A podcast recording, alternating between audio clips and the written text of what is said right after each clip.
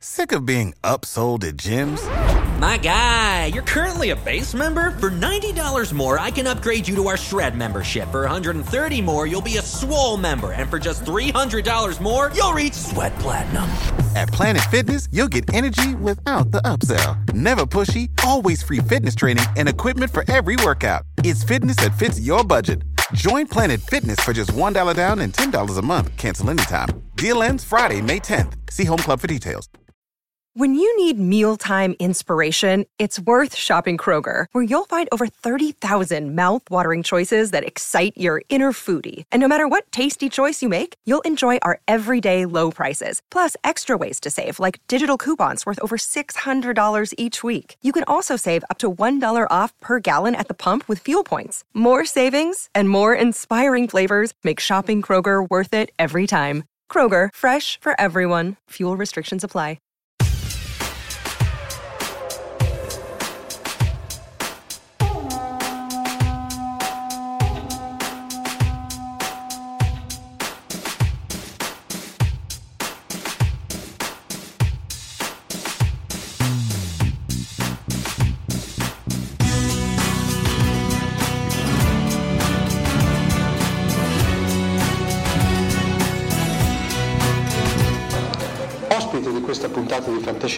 Fantascientificast abbiamo di nuovo gradito ospite il nostro Marco Carrera che ci eh, riparlerà dell'universo eh, steampunk.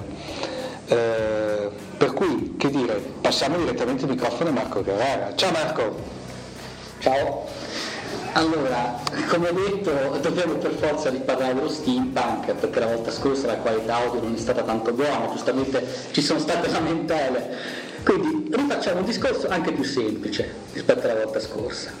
Allora, come parlare dello steampunk? Secondo me la cosa migliore è, è costruire diciamo, una spiegazione basata su una- un canone di opere, delle opere che siano sicuramente steampunk, che si sa che sono steampunk, e da utilizzare per poter determinare quindi i confini del genere, perché fondamentalmente ehm, è un genere che ha confini vasti, che ha dei confini che sono vasti ma non illimitati, perché comunque lo steampunk che cos'è? Lo steampunk è un sottogenere della narrativa fantastica, ma un sottogenere è tale in virtù dell'avere più limiti come genere figlio rispetto al genere padre, non è che mi sembra una cosa tanto, tanto, tanto strana, ma spesso la gente non lo capisce e pensa di poter fare tutto con lo steampunk senza avere delle regole. Perché? Se non fosse così, se non avesse dei limiti, uno potrebbe dire guarda, top, questa è la Barbie classica, quella che fa da decenni, è steampunk, lo adeguo al canone. No, non funziona, cioè non è che non è inclusivo, è esclusivo, tu prendi la Barbie, lo vedi che non è steampunk e non è steampunk in virtù del fatto che non rispetta tot set di regole, quindi non è che ci puoi mettere tutto. Perché fondamentalmente non è steampunk ciò che viene detto steampunk, è steampunk ciò che è steampunk per il set di regole che dopo vedremo molto semplice. Diciamo, prendi una banana, una banana col bolino cichita, è una banana, togli il bolino cichita e lo metti a una pera, la pera non diventa una banana. Stesso modo, se un tizio ti dà una banana e ti dice questo è un ananas, non è che diventa un ananas perché lo dice lui, se termine e sostanza sono in disaccordo vince la sostanza. Per questo motivo uno può fare una cosa steampunk, non sapere che esiste lo steampunk, non gli piace, volerla chiamare in modo diverso, non importa, cioè se rispetti i canoni dello steampunk è steampunk, allo stesso modo se dici che steampunk e non li rispetta non lo è, pure semplice. E... Ecco, fondamentalmente eh, qual è il problema? Che se tutto fosse steampunk nulla sarebbe steampunk. E, è importante vedere i confini perché i confini, sapere che cosa è steampunk, proprio perché chiaramente dei riferimenti andare poi a studiare, a esplorare quei riferimenti, a fare delle opere originali, perché fondamentalmente se non studi, se lo steampunk lo vivi come i prodotti steampunk negli ultimi anni, magari beceri fatti dagli editori che ti mettono dirigibili, corsetti, Londra, motori a vapore, quattro cliché, Generici diciamo. Esatto, e tu ripeti soltanto quei quattro cliché, non farai mai, mai nulla di originale, ma invece se sai cos'è lo steampunk puoi vedere che c'è molto molto molto margine per operare e fare cose originali. Io partirei con diciamo, le origini del nome, perché no? Perché c'è confusione anche su perché steampunk.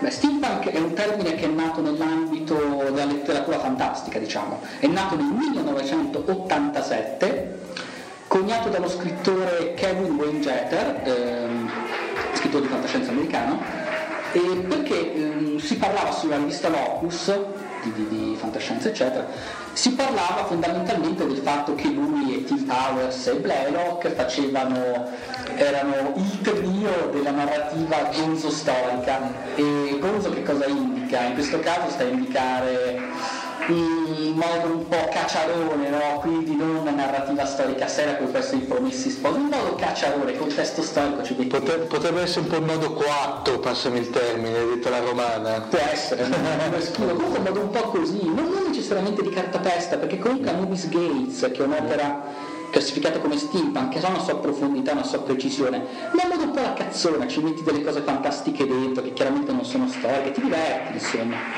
E lui utilizza il termine steam punks al plurale con la S per indicare lui e gli altri due. Eh, era un giochino, un giochino di termini, perché fondamentalmente all'epoca era l'87, quindi tre anni dopo l'84, che mi sembra anche palese, però l'84 è l'anno di Neuromancer, se non sbaglio, eh, se non sbaglio. William Gibson per cui Esatto, Sterling e Gibson è metà anni 80, successo grande del cyberpunk, tutti gli occhi puntati a una narrativa anche molto disillusa, molto cinica sul prossimo futuro. Forse anche abbastanza, diciamo, nero, anche, passami sì. pessimista. Molto pessimista, molto nera sul prossimo futuro. E loro cosa fanno? Sì, fanno delle cacciaronate sul vicino passato e loro dicono se questi nel, nell'epoca della cybernetica sono punk, noi siamo punk nell'Age of Steam, cioè nell'Ottocento, cioè, siamo in posto. Recente passato contro prossimo futuro, grande serietà e pessimismo contro cacciaronate, gonzo storiche poco serie. E quindi non è, non è, che dici c'è un manifesto dello steampunk, non è il futurismo, erano un tizio che ha fatto una battuta e la battuta ha fatto un nome che per quanto scemo suonava carino faceva ridere. Faceva molto fico, si può dire. Anche. Faceva fico perché c'era il cyberpunk, lo steampunk. e, però appunto i legami con il cyberpunk si fermano qui, perché fondamentalmente lo steampunk non ha altri legami, cioè prendiamo che so. Mm, the Warlord of the Year eh, di Michael Moorcock, il signore della guerra dell'aria, 1971.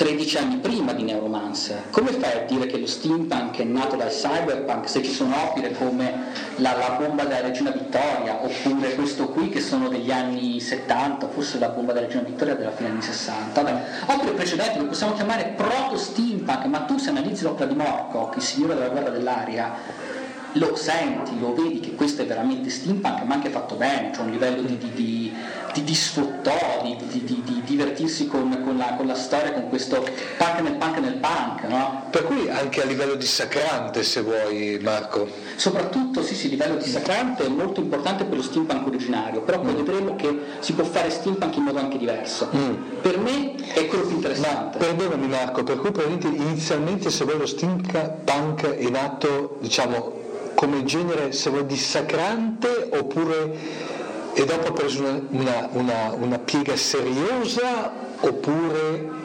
no? È nato come dissacrante, come gonzo, come cialtrone, eccetera, e poi ha preso una piega seriosa con il collegamento col punk, nel senso mm. di critica alla società, bla bla bla bla, al punto anche di negare che se un'opera non fa critica, eccetera, non è steampunk, è una boiata.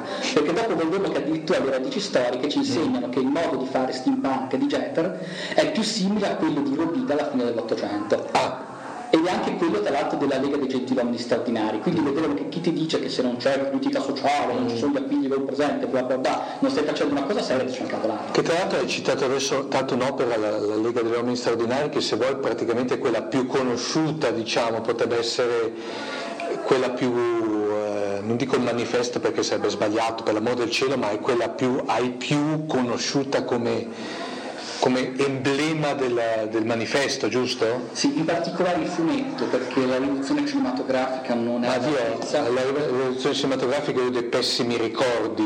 Il fumetto però non solo è molto conosciuto, ma il vantaggio che è un esempio perfetto di steampunk, non come un pochino di estetica, come vedremo dopo, ma come un'agenda creativa dello steampunk, mm. cioè il rispettare in modo estremamente chiaro quelle indicazioni che poi danno. Diciamo che tu vuoi dire l'opera steampunk perfetta, non vai a vedere un romanzo, prendi quel fumetto, quella è l'opera steampunk perfetta. Ah. E collegamenti col cyberpunk, oddio, se ne sono fatti spesso per colpa di un romanzo che diciamo, è molto interessante a livello di profondità storica, di citazioni storiche, di ambientazione, che è The Difference Engine di Gibson e Sterling. E dico il fatto che loro facevano cyberpunk, hanno fatto questo steampunk che a tutti gli effetti è un cyberpunk ambientato nell'Ottocento e questo ha creato un po' quella confusione che faceva pensare a un collegamento diretto, ma è, un caso più unico che raro The Difference Giant. A me è molto piaciuto quell'ambientazione, lo stile di Gibson e Sterling è quello che è. Eh, perdonami se ti interrompo Marco, ovviamente tutti questi riferimenti, Dio mio, eh, incredibili e, e, e, e, tantissimi che Marco dà all'interno di questo intervento, ovviamente poi saranno riferiti e riportati all'interno della notte degli approfondimenti a, dell'episodio ovviamente. Certo, metteremo anche... Sì un link a un articolo riassuntivo che tratterà gli stessi temi, così se uno ha sentito e non ha capito qualcosa non serve riascoltare necessariamente l'intervento, si può leggere un articolo dedicato. Esatto, l'input che vogliamo dare, perdonatemi il termine molto informatico, che vogliamo dare eh, diciamo, dalla parte noi come fantascientifica e soprattutto Marco, è quello che non parliamo di un qualche cosa di molto schematico e molto verticale, parliamo di un qualche cosa che è estremamente sofisticato, giusto Marco? Certo. Lo steampunk ha una grande complessità e ce lo dimostra già The Difference Engine perché le sue qualità, il suo essere un'opera profonda e tutto, cosa ci dimostrano? Ci dimostrano che senza studio appassionato, senza impegno, senza una curiosità multidisciplinare non puoi fare buono steampunk, al massimo puoi fare dirigibili, corsetto, Londra, motore a vapore, occhialoni, mezzo 5 minchiate esatto. hai fatto lo steampunk da due soldi. Esatto. Oppure stili come dici te, Gonzi o meglio ancora Cacciaroni, stile Wild Wild West per intenderci. Che già una rispettabilità che tanto steampunk uscito negli ultimi anni non ha, eh, quindi anche lì. Che poi tutto sommato non era male poi dai. So... Era carino nello spirito gonzo, quello è lo spirito giusto, il problema era il resto, ma ecco. quello spirito era giusto, come anche il diretto futurismo, avere quello che c'era all'orecchio con la cornetta e gli usciva sì. il pus. Quello è giusto, è perfetto, è lo spirito sì. della prima generazione, è il resto di come è fatto il film. Quello che lì limite potrebbe essere un esempio negativo è veramente la riduzione cinematografica di eh, La Lega degli Uomini Straordinari, che era sì, veramente pessima, una pessima realizzazione. Direi. Rispetto a quel grandissimo fumetto che è stato, sì. quello tu lo guardi e non ti viene modo di leggere il fumetto. Sì. Come è stato per me che ci ho impiegato qualche anno a leggere. No, devo dire la verità, esatto, anch'io ho fatto questo percorso, come dire, a ritroso, ho visto prima il film, poi ho detto, ah, vediamo un attimo il fumetto, devo dire la verità eh, anni luci di distanza, tanto per rimanere in tema fantascientifico, no? Allora, proviamo adesso a descrivere lo steampunk in poche parole, oddio. Mm. Eh, descrivere lo steampunk in un modo che sia spendibile per tutto, narrativa, fumetti, ambientazioni inventate anche senza fartene nulla, giochi di ruolo, quello che ti pare perché vedremo che quello che lo caratterizza nella sua agenda creativa è applicabile a qualsiasi ambito narrativo o anche di giochi. Eh, che dire, Abbiamo detto che il genere padre fondamentalmente è narrativa fantastica. Nello specifico lo steampunk, lo steampunk eh, sono opere di fantascienza o science fantasy, quindi già non siamo fantasy, fantascienza o quell'incrocio tra fantascienza e fantasy che è lo science fantasy, ok? Mm, per cui una sorta di linea d'ombra, diciamo. Sì, sì, però con sempre degli appigli verso la fantascienza. Eh? Sì possono essere fondamentalmente di quattro tipi. Eh, sono ovviamente scritte dopo il XIX secolo, lo steampunk lo facciamo noi moderni, ok? Mm. Possono essere ambientati nel vero XIX secolo. Fai fantascienza, retrofantascienza, cose così, ambientato nel vero Ottocento, quindi l'ambientazione non è cronica, è normale, però magari ci metti, che so, invenzioni particolari, mm-hmm. incredibili, cose così. Oppure possono essere ambientati in un XIX secolo alternativo, eh, che so, l'India ha ottenuto l'indipendenza dopo la rivolta, oppure non è mai avvenuta la prima guerra mondiale. Per cui diciamo ucronico, utopico, ma anche distopico a questo punto. Sì, qualsiasi variante, l'importante è che vi sia questo collegamento storico. Oppure in un secolo diverso, visto con gli occhi della fantascienza dell'Ottocento, quindi tu ti immagini Ecco, prendiamo eh, il XX secolo di Albert Robida, 1883, immagina gli anni 50 del Novecento a suo modo, tu ti prendi la sua ambientazione e allora si può fare steampunk. È chiaramente un modo, è chiaramente una visione ottocentesca del futuro e tu la puoi prendere precisa e basarti su quella per fare qualcos'altro. Ecco, il fatto che non sia nell'Ottocento non è grave perché è ottocentesca in sé la fantascienza a cui ti ispiri, in modo netto, non, non puoi confondere con qualcos'altro. Ultima opzione, quarta opzione, la più pericolosa, e poi vedremo perché, farlo in un mondo completamente inventato, ispirato alla fantascienza ottocentesca e alla rivoluzione industriale e poi vedremo perché è un sistema un po' pericoloso. Ecco, qui abbiamo quattro opzioni legate a due sottogeneri, che 4 per 2 fa 8 vedremo altre moltiplicazioni su come può essere punk e vedremo che in realtà lo steampunk non è un problema di essere troppo limitato, anche è il problema di essere così vasto che letteralmente tu ci puoi passare dieci anni a studiare soltanto le basi per informarti sulla fantascienza dell'epoca, la storia dell'epoca e tutto, e ancora essere inutile e dire devo informarmi di più prima di sapere. Tutto, tutto il contrario che limitato, anzi ti viene la paura di fare cose troppo cliché con tutto quel potenziale che c'è. E per dire il fantasy medievaleggiante pseudo-tolkieniano, quello che fa rigirare nella tomba il povero Tolkien, è molto molto molto più limitato di quanto sia lo steampunk. Quindi, ecco, l'ambientazione che hai scelto tra quelle quattro possibili, poi chi non, non se le ricorda può aprire simultanea anche l'articolo e leggerlo mentre parlo e troverà le quattro opzioni, così lo può seguire meglio. E deve essere condita con un senso di punk, ok? E come facciamo punk? Questo è un problema effettivamente. Perché il punk ha più sensi, essere il punk degli anni 70 come critica alla società, allo status quo, va benissimo, puoi fare uno steampunk molto serio di quel tipo. Per cui proprio il punk nel senso più stretto del termine, quello che noi conosciamo anche se vuoi con le derivazioni musicali anche. Se vuoi sì, se vuoi si può fare anche quello, oppure perché comunque non è un qualcosa dell'Ottocento, è un qualcosa del Novecento, mm-hmm. punk, puoi fare benissimo. Ma c'è un altro punk più interessante, quello nel senso scherzoso del primo mm. steampunk, quello di Jeter, quello di Paul Di Filippo quando nel racconto Victoria, che è stato poi ripubblicato recentemente da Delos Books, ti mette la regina Vittoria sostituita da un clone salamandra ninfomane. Cioè chiaramente è buono, eccezionale questo. Sì, poi di Filippo, di Filippo scrive malissimo, però quell'idea è carina ogni volta che posso la cito. E lo steampunk in senso punk nel senso dissacrante scherzoso, non critica seriosa, così per divertirsi. Oppure c'è il punk nel senso di rileggere il passato con gli occhi del presente. Questa è la definizione che fa Jason Evans eh, in un saggio pubblicato all'interno dell'antologia intitolata Steampunk a cura dei coniugi Van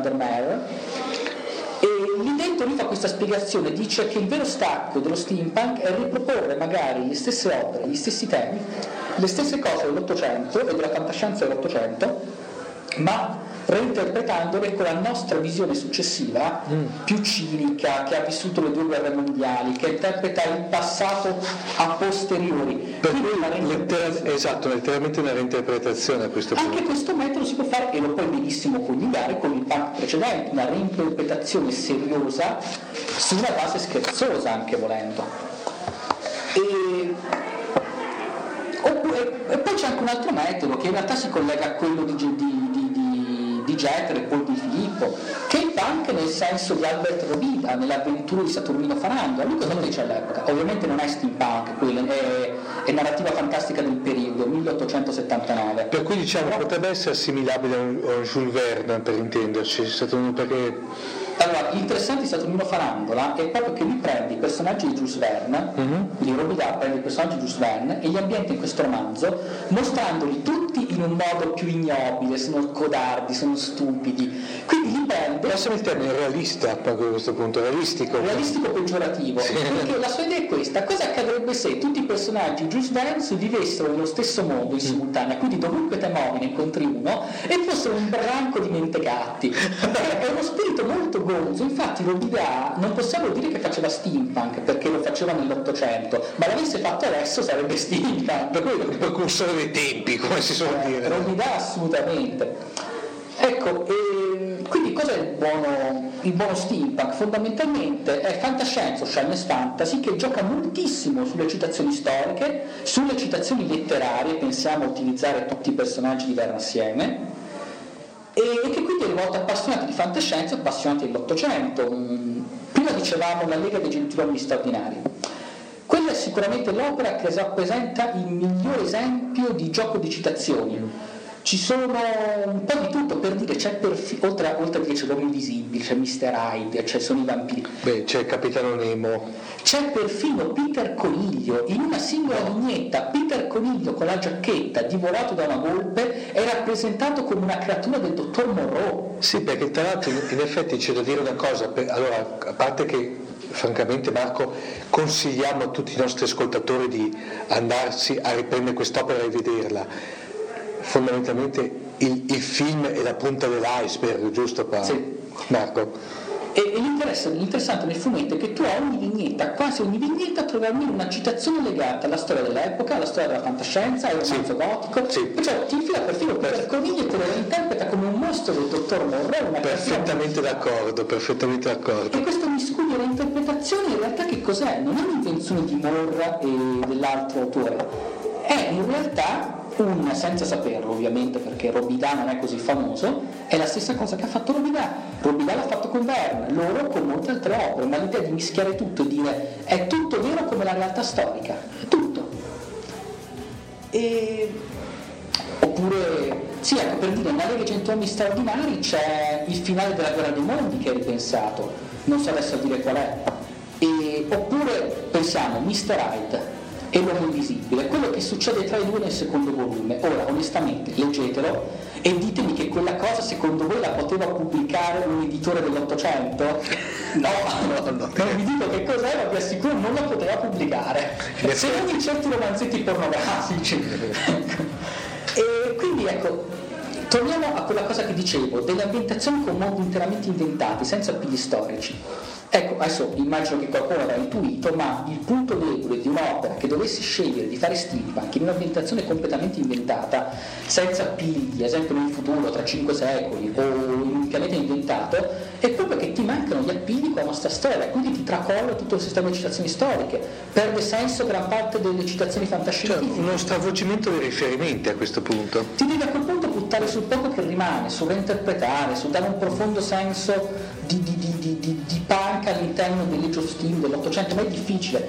Mm, è difficile perché comunque hai rinunciato a tanto, rinunci alla forza che ha steampunk di fare satira e reinterpretazione cinica del passato che però parla del presente, perché l'Ottocento e il Novecento anche adesso si assomigliano molto. E per dire, la dei Gentiluomini Straordinari è un esempio splendido di steampunk perché non rinuncia a nulla, alle citazioni storiche, alle citazioni della fantascienza del periodo, alle reinterpretazioni, alla narrativa dell'epoca che è vera come la storia dell'epoca, è tutto assieme. Perché fondamentalmente la cultura storica e letteraria, lo studio serio, nello steampunk non sono un peso, non sono un vincolo, sono il trampolino con cui spiccare il balzo della fantasia, è questo che ti insegna lo steampunk, e tu studi per divertirti.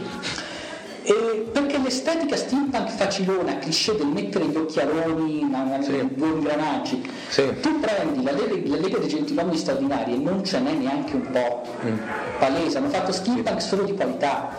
E dicevo, questa forza delle citazioni storiche si perde ad esempio nell'opera New World Perdido Street Station, che è uno steampunk con forte contaminazione fantasy, e la perdi perché l'ambientazione è interamente inventata, perché tanto non si può fare ma d'altronde l'autore non voleva fare davvero steampunk, era un lungo e va benissimo così, spesso è indicato come uno steampunk fantasy perché vedete la componente steampunk a pari peso della componente fantasy in più, quindi se a metà a metà tra uno science fantasy ottocentesco e un fantasy puro, metà a metà. Oppure sempre a tema steampunk fantasy potrebbe essere il videogioco Arcanum del 2001 in cui la rivoluzione industriale avviene in un mondo che è spiccicatamente un cliché tolkieniano con gli elfi nei boschi, i nani nelle miniere. E lì cosa fanno? L'idea è questa. È un mondo tolkieniano, è un mondo atemporale dove passano i millenni e nulla si evolve, ma cosa accadrebbe se in un mondo simile, dove la magia è sempre uguale, introduciamo la rivoluzione industriale e in poco tempo una potenza acquisisce fucili, acquisisce industrie e un mondo atemporale si scontra con un mondo di rapidissime rivoluzioni, un disastro. Sì. Questi finiscono a fare letteralmente gli ultimi indiani. Cioè, una, una miscela esplosiva praticamente. Ed è molto una bella interpretazione, anche, anche questa, stai facendo punk su Tolkien, come per dire al Phasmonawick nella figlia del del drago di ferro. Mi sembra di aver chiarito abbastanza i limiti dello sì. steampunk, se vogliamo. Dunque, che dire, per questa, mamma mia, per questa introduzione, o quanto meglio, avevamo definito un reboot, vero Marco? Sì. Per quello che è stato il tuo primo intervento, eh, di carne al fuoco ne abbiamo messa moltissima. Direi che adesso è tutto, eh, ci risentiremo a breve, vero Marco? Certo. Ciao! Ciao.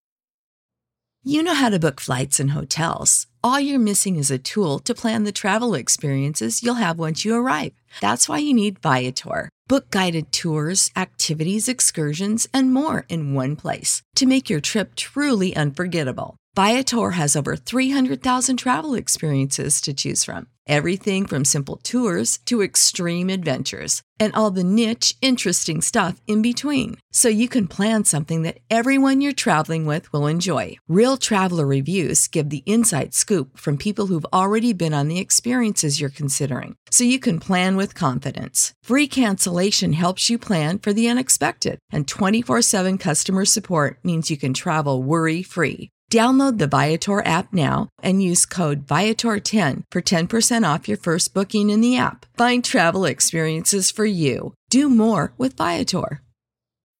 When you need mealtime inspiration, it's worth shopping Kroger, where you'll find over 30,000 mouthwatering choices that excite your inner foodie. And no matter what tasty choice you make, you'll enjoy our everyday low prices, plus extra ways to save, like digital coupons worth over $600 each week. You can also save up to $1 off per gallon at the pump with fuel points. More savings and more inspiring flavors make shopping Kroger worth it every time. Kroger, fresh for everyone. Fuel restrictions apply.